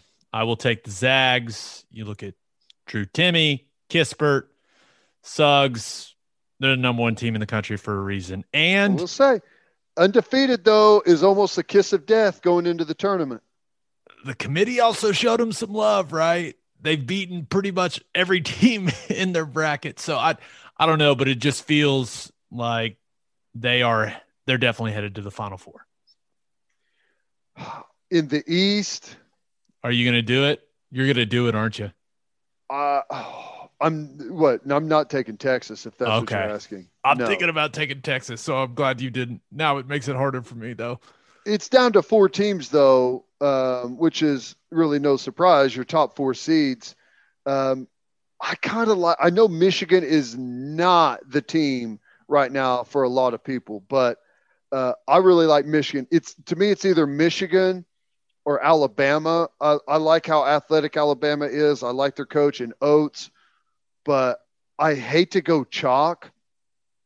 But I'm going Michigan here, and that's bucking the trend. I don't know. I haven't seen hardly anyone take Michigan out of that that uh, quadrant. Michigan without Isaiah Livers, and we don't really know when he'll be back with the foot. Right? You hear foot injury for a basketball player, and you kind of go, "Oh, what? What?" I'm not taking him. I can't take him after watching them just get drilled a couple weeks ago. I without Livers, I, I can't I can't take them to make the final four, which leads me to quite the predicament, Teddy, because I'm either taking Texas or Alabama. And which we hate for two different reasons. Yes, absolutely. And I think Texas is a better team. We watched Alabama, right? We watched OU beat them. Herb Jones can play. Shackelford kid can play. But I think the key is Jericho Sims. If Jericho Sims plays the way that he played in the Big 12 tournament, and by the way, Jericho Sims is an NBA player. I don't know if people don't realize that, but the kid is an unreal athlete at 6'10, 6'11. I mean, he's he's going to play in the NBA. If he continues to be aggressive and continues to stay out of foul trouble, Texas is going to the Final Four. They are. They've got experienced guards, they've got good shooting, they've got a deep team, right? They can bring multiple guys off the bench, right? Kai Jones, sixth man of the year in the Big 12. Maybe he shouldn't have been. Maybe it should have been Taz Sherman from West Virginia, but they've got talent, they've got players. And I know some people may disagree, but I think Shaka Smart's a good coach. And I think they gained a lot of confidence from the Big 12 tournament.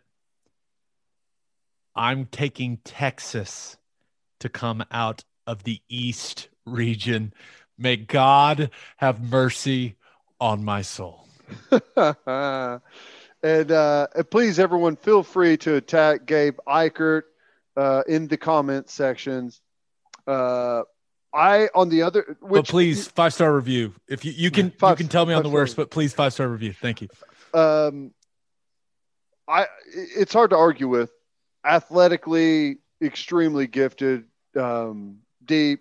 You make a lot of really good points there. I just there's no way, but it's funny because I'm gonna I'm gonna go right back to the, a similar well later on. But uh, in the South, I know I'm chalk right now, but I think Baylor is the team. A lot of people love Ohio State. I'm not in that group. I think Baylor is really good guard play. You know, honestly, if you kind of go back in recent history, Baylor's really been the best performing Big 12 team in the tournament. They've been really good. So um, they've got that pedigree recently. I'm taking Baylor to make it to the Final Four out of the South. How about play? Uh, I'm with you. I'm I'm taking Baylor. I think Baylor at its best, right? Kind of the team we saw playing before they took the COVID stoppage, and we saw them play against West Virginia. Like it, it's still there for them. I do think that if they get North Carolina in the second round, that's a tough matchup for Baylor. They could really struggle with North Carolina's size. pucker factor court. going on in that game too, possibly. Yeah. So, but I, am going to take Baylor to come out of the South. I, I, know they're not invincible, but I just like that. Like you, I just like them a little more than Ohio State. Okay, who do you have coming out of the Midwest? I got Oklahoma State. Everywhere. So I, you come at me for the Texas stuff. I know. When this whole time you knew you were putting Oklahoma State in the Final Four. Yeah. Well, I didn't know. I, I had it down between Oklahoma State and Houston, and I just I think Oklahoma State's better than Houston, just kind of like you pointed out. The real question is that Sweet 16 matchup against Illinois. Um, Mm. I think that is going to be a awesome game. And Illinois, they're similar in a, in a sense that they are they're coming in hot at the right time, but I don't know, man. I, I think Oklahoma State is think they're they're looking really good. They've come together. The confidence is built at the right time. Uh, you talked about Boynton. He is. It, it's finally looks like it's really clicked between him, his staff, the players, how that team plays, how they they kind of play for one another. They've got something going this year. Hate to say it, but I've got Oklahoma State, two teams for me making it to the uh, Final Four from the Big 12. Do you have three? I do not. I'm going to take Illinois Yeah. out of the Midwest. And but I could see West Virginia. If West Virginia plays well, and I talked to Huggy Bear the other day on my Sirius show, and he basically said, Well, if we, we hit shots, we're we're a hard team to beat. And that's true. If they do hit shots, they are a hard team to beat because they're athletic, they've got length, they've got Culver there to score, but But they suck in the tournament. they suck in the tournament. And They've had Ayo some really good teams that have been horrible in the tournament. Dosunmu in the mask feel like it's just going to be a storyline and he's going to like take on a superhero persona. And then maybe the most disappointing thing do you know who Kofi Coburn is for them? Their Yeah. big guy. Mhm. Do you know how his last name's spelled? No. It's pronounced Coburn, but it's spelled C O C K B U R N. Coburn. Once again, Yeah. C O C K B U R N. Coburn. Kofi Coburn. How does that make Mark. sense at all? What do you mean? How does it make sense? Where, Who wants to go the- around their are the C and K silent? Cockburn. Okay, that's why it makes sense. It, but it's not how it's spelled. Like the C and K are silent. What? What? It's like, hey, meet my friend Joe Donnelly. No one cares how Donnelly is spelled. You just say, oh, hey, nice to meet you. On you go. If you say, meet my friend Cockburn, you know, you you, You- know where that the guy is seven feet tall and weighs 290 pounds. Looks like he's chiseled out of sco- stone. Do you think anybody's going to make any cockburn jokes to that guy? Come on. Unfortunately, yes, because the joke writes itself. I'm just telling you, of course he pronounces it that way. Okay. Fair enough. But How would you- How would you pronounce it? I don't. I mean, it's it's cockbird. Like it's not Coburn. That's not how it's spelled. It makes no sense. Okay, let's move on to winners and losers of the week. March is here, and the madness has officially begun. It's time for you to shoot your shot and score big on the nonstop action with my bookie.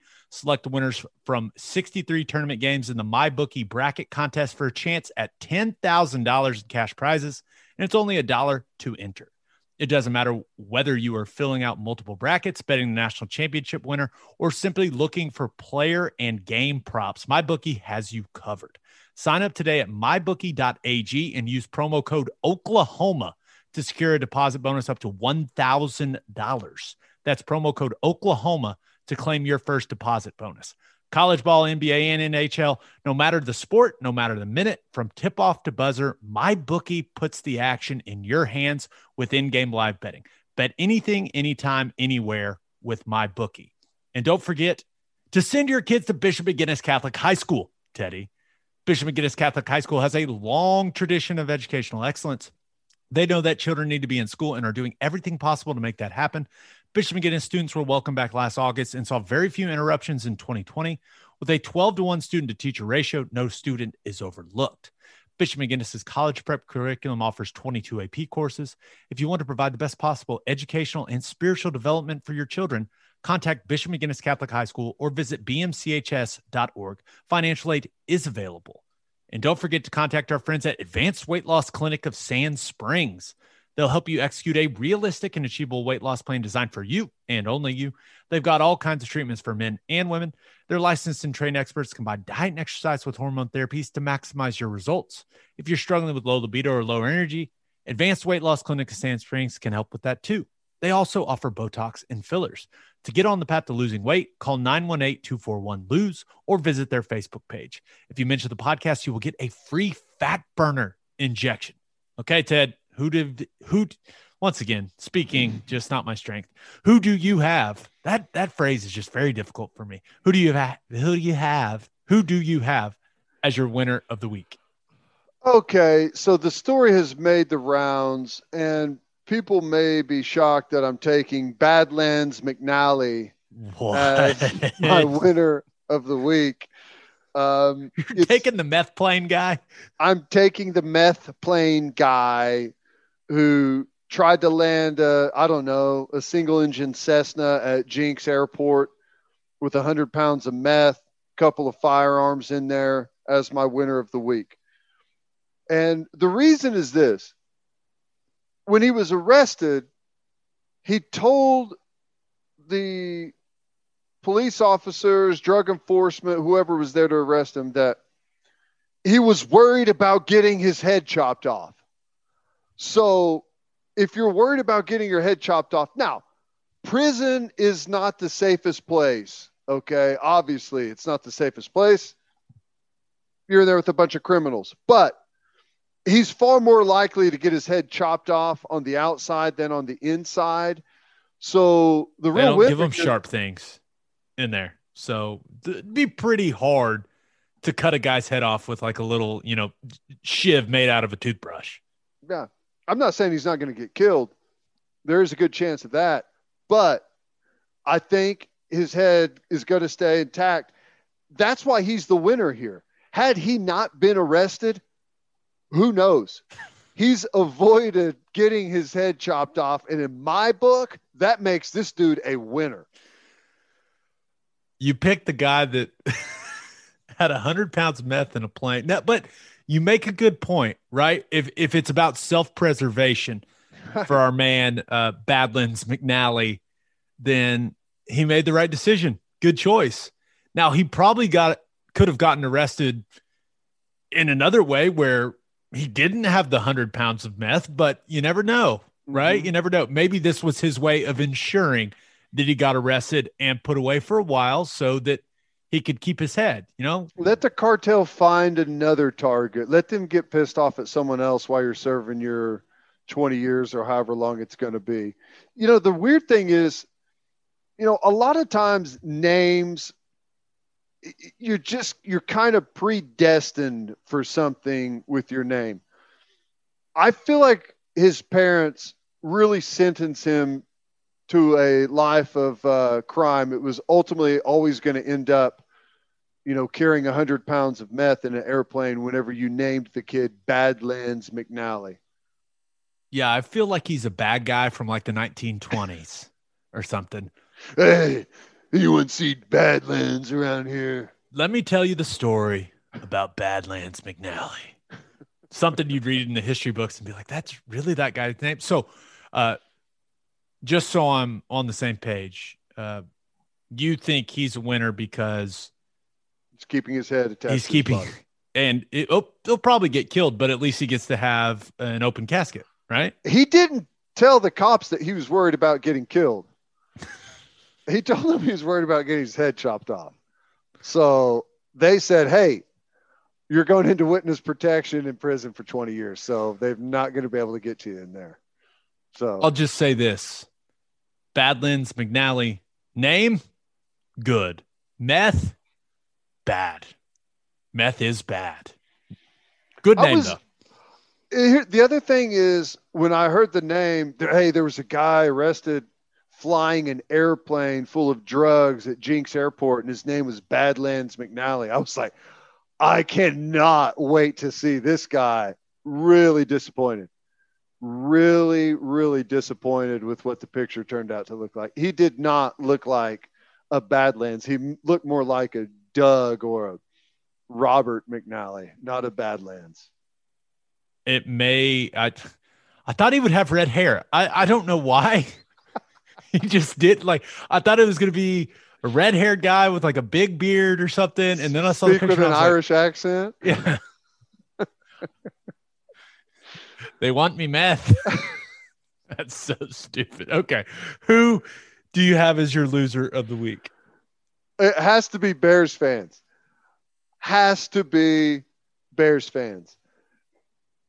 Somehow, the Bears brass, GM, scouting department, whoever's involved in trying to put together the Russell Wilson trade, let it get out, never shut it down, never distance themselves from the fact that the Chicago Bears are going to do everything in their power to get Russell Wilson.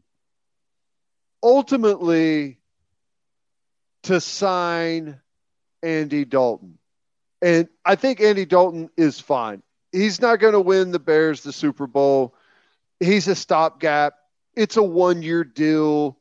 Andy Dalton, we saw what he did at Cincinnati. He he did some some solid things in Dallas, considering the tough circumstances. Andy uh, Dalton is a stopgap. But when your fan base expects for you to do everything in your power to land Russell Wilson, and then you end up signing Andy Dalton, it's brutal. There was a guy in Nashville. He was a Bears fan, Gabe.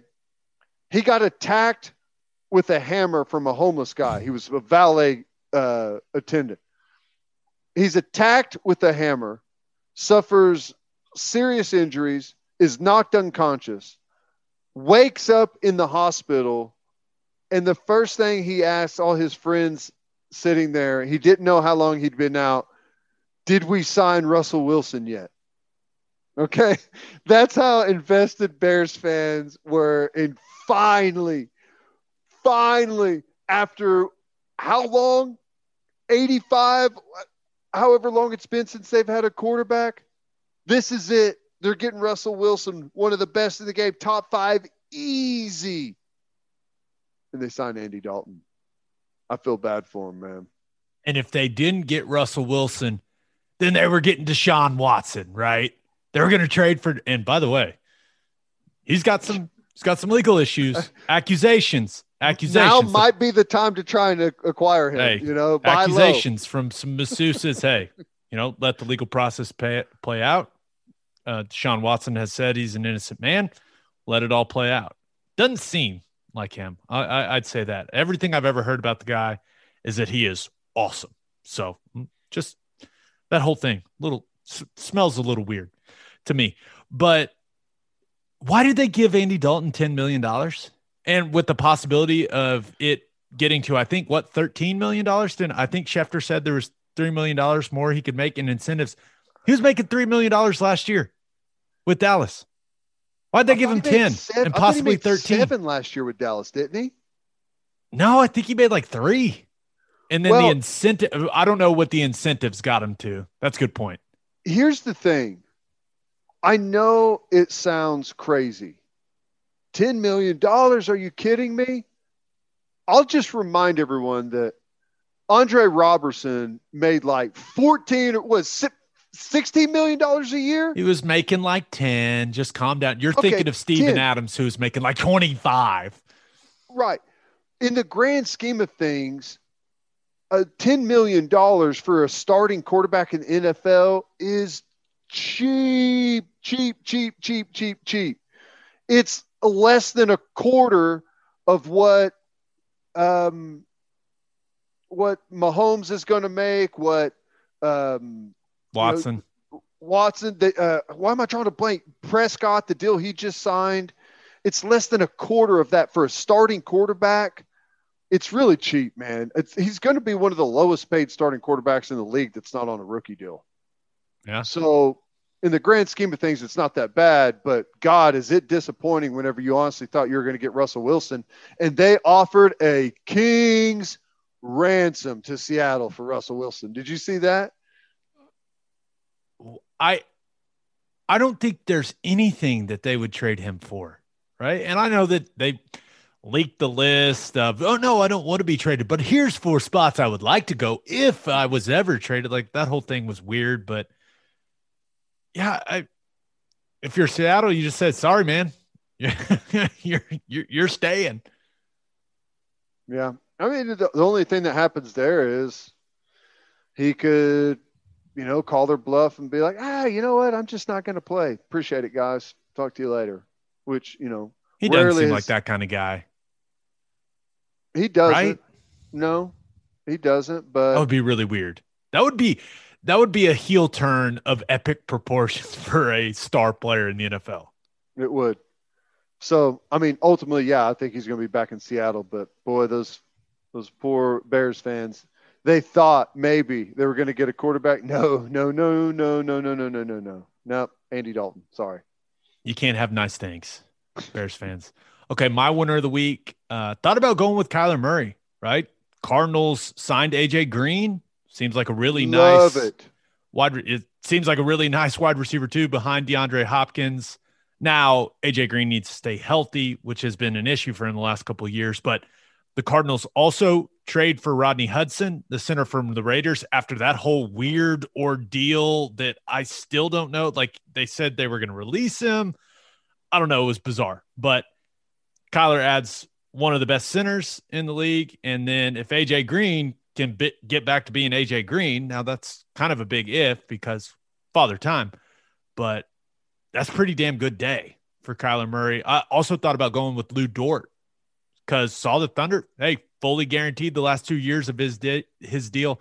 That guy just continues to be absolutely fantastic to watch. Ted, I I, I love Lu Dort. I have no problem saying that. I don't know if I love him as much as Velveeta cheese, but I love him. no, I he he's tough. He's scrappy and he's young, man. That's the great thing is he's young and he's going to continue to grow as a basketball player. Yeah, but my winner of the week, it goes to the Silverback, Trent Williams. What a deal for our man Trent Williams. Uh, this is a guy that took a year off in 2019 because of that whole weird situation in Washington. Uh, came back last season and absolutely balled for the 49ers. He was the best left tackle in the league, and I will gladly debate anyone that thinks differently. But he signs a six year, $138 million mm. contract that includes over $55 million guaranteed. And he will uh he'll get a signing bonus that's a little over 30 million dollars. That's a good day. That's a good day. This makes him the highest paid offensive lineman in the history of the National Football League until the next guy breaks it. Probably what, like next year? I don't know who's going to be up in free agency, but I love the part where Trent's deal pays him 10,000 more dollars than David Bakhtiari, like on average. And Bakhtiari tweeted about it, it was like, man, you're petty, eh, eh, petty AF.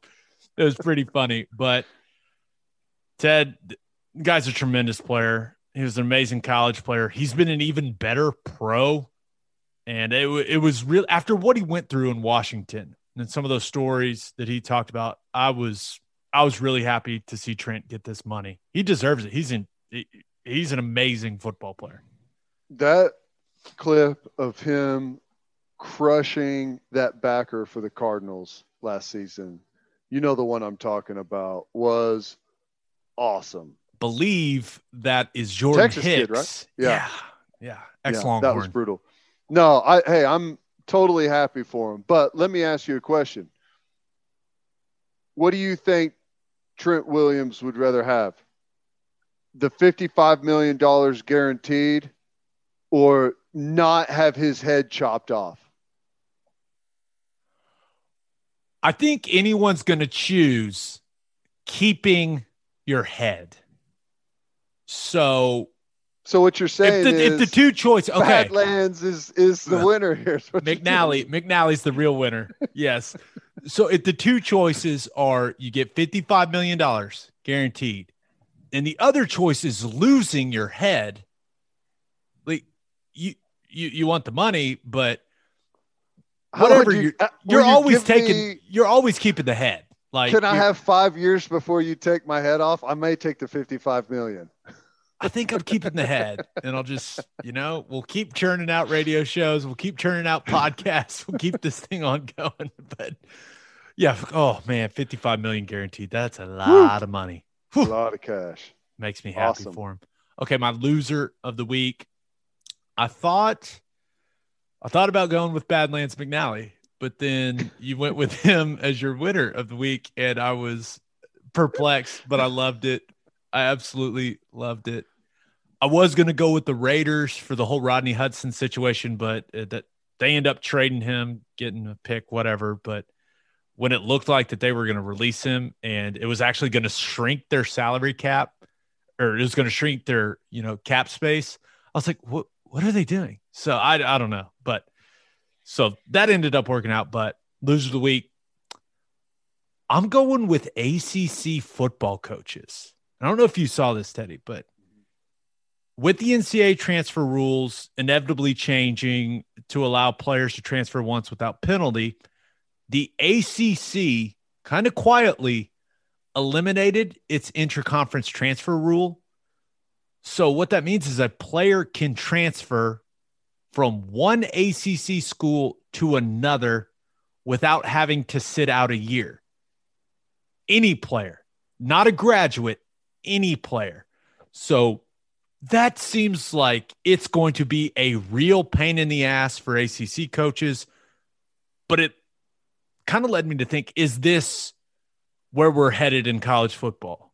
Where, you know, a guy can transfer from OU to, to Texas and start for Texas the next year. That just sounds gross saying it out loud, but it just kind of got me thinking is every conference eventually going to jump on board with this? Because I've heard Lincoln Riley talk about it publicly, saying that he hopes the Big 12 keeps their rule in place. But I don't know, man. I, I saw the ACC do it and I was like, man, this kind of feels like a dominoes situation.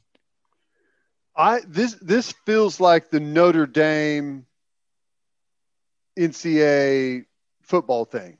Right. Where they haven't announced a date that it's coming out, but just to get out in front of everyone, they said, "Well, we're not participating until our guys can get a piece of the cut," knowing that a lot of that legislation is out there and being worked on right now, and by the time that game rolls around, that pretty good chance that they'll have that ironed out. But in order to get out there and put it out there and kind of be the first one to say it, gives you some good positive publicity.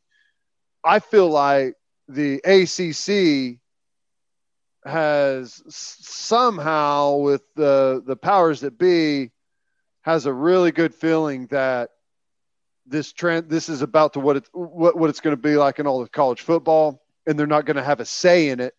And before they don't have a say in it, in order to get some some positive, um, you know, public support out of the deal, maybe recruiting, they go ahead and like, I'll be first. They jump out there and do it first, knowing that inevitably it's going to be coming. And maybe for a year or two, or who knows how long, you can recruit kids and say, hey, we've, you know, if you want to go to Florida State after you come here, I know they're recruiting you too. You'll be able to transfer there. You know, if you if you're trying to decide between Miami or or Florida State and you know you're there for a year or two and you don't like it, you'll be able to transfer. I think that's a recruiting tool that maybe they, they're going to be able to use in the interim before it's made an NCAA rule. And I think it's smart.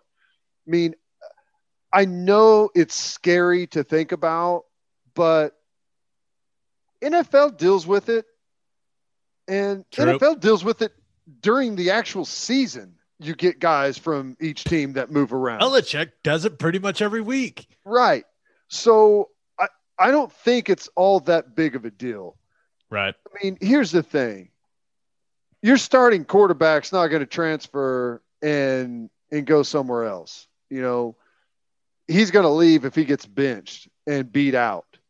Your starters, the guys that are playing significant time that actually um, you know mean the most to your football team, not to say that other guys don't mean a lot too, but those guys aren't going to be the ones transferring. I don't think it's going to be that big of a deal. Yeah. And it just kind of feels like where everything is headed. We'll see. On that note, episode 95 in the books. We'll have a new podcast that'll drop Monday morning. Just a reminder you can hear Teddy from 2 to 6 on Sports Talk 1400. You can hear me from 3 to 5 on Sirius XM Big 12 Radio, channel 375. Hope you all have a great weekend.